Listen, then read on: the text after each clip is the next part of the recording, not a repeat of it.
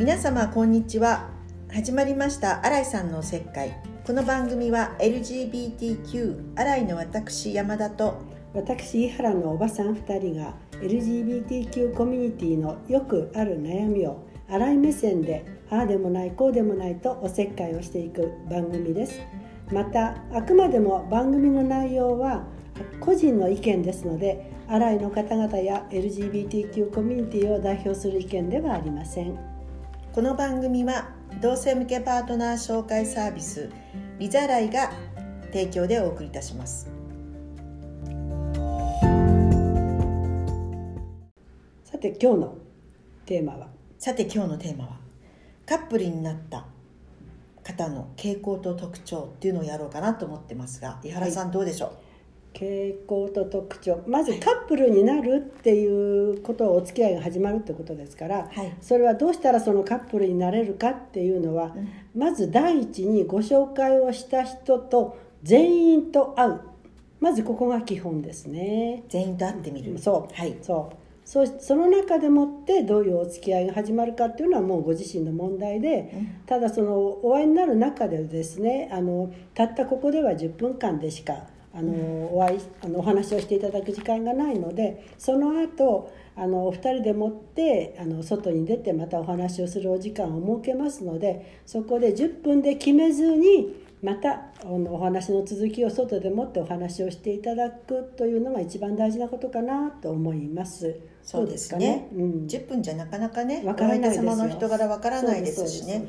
あと私が感じるねカップルになって卒業される方の傾向ってね、うん。やっぱり今おっしゃった通りどなたとでもまずお会いしていただくお話ししていただくっていうところが基本じゃないですか。そのその前に私たちがご紹介をする時にあの希望の条件を細かく言わないことですねあの言っちゃダメってことじゃないんですけど、うん。一番自分が重要視してるものは何か。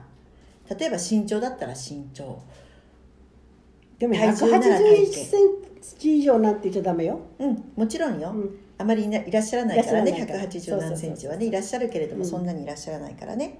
ただやっぱり身長は171センチ以上。目は一重です。ね。髪の毛は単発です。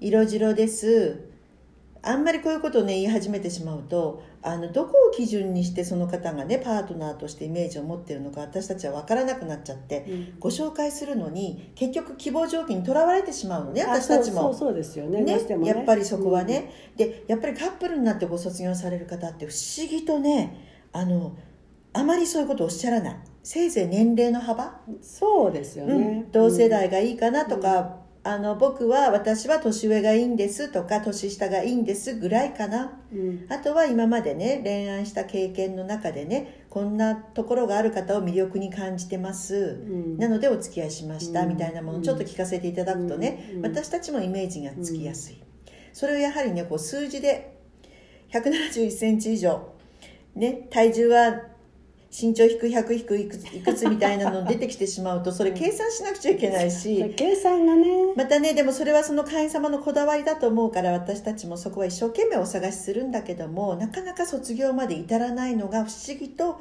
そういう特徴がありますよね。で結果としてね、うん。カップルになられて2人でもってあのご卒業になった時って、うん。最初におっしゃった希望と全然違う全こと然違うじゃよない？もう私たちびっくりマンボウよね。何だったのあれはって感じよね。本当。あれ希望の方と違うじゃなないいのだから遠回りしちゃったじゃないのな。んてね。だからまずはですね、あの会ってみるというスタンスでもって、ね。あの会っていく。それがだって一番の近道じゃないのかしらね。まずね人には会ってみる。話してみる。馬には乗ってみ見る。ると思っってみる。ね。そんな感じかしらね。まずそれが、えっとカップルになる。早道かな？出会いっていうのは突然に始まるのでね、うん。うん。自分から動かなきゃ出会いは突然ねそうです。素敵な言葉だわ。でしょ、そう。横断歩道もね無駄に歩いちゃダメよ。何からあった？横断歩道の話題は YouTube に載せてらっしゃるの？載せました。まあ詳しくはぜひどうぞ YouTube でご覧になってください、はじゃあちょっと今日短めかしら？ちょっと短いかしらね。おせっかい、うん。あの実はねちょっと今日残念なお知らせ残念なお知らせがあるんですね、実はですねこの新井さんのおせっかいのプロデューサーなんですけどちょっと体調が優れずですね、あのプロデュースしていただけないの。で私とね井原さんだけじゃどうにもならないので、体調は崩れてないいのでね。うん。うん。体調崩れてない。あなた崩れてないわね。崩れてないのよ黒ニンニクでも食べてらっしゃるのかしら。でねちょっとプロデューサーのね若いプロデューサーがちょっと体調を崩したので一旦ちょっとね新井さんのおせっかいはお休みそうです。しますね。申し訳ありません。お休みしますね。せっかくね楽しみにね聞いてくださってた方たちもねたくさんいるってことを知ってねもうびっくり。すごくびっくりしたね。えすごく驚きました、うん。でもありがとうございます。ありがとうございます。本当に感謝でございます。でもね本またいつか再開したいと思いますのでぜひぜひ。それまで皆様ぜひ YouTube の方をご覧いただけたらと思いますけれどもあのーそんな感じでいいかしらそんな感じかしらね。ちょっと短いけど、ねちょっと寂しいわ、うん。では。もあの私たちは YouTube でもってお会いできると思いますのでぜひそうまだぜひ6070頑張ります。それでは皆さんまたお会いしましょう。さようなら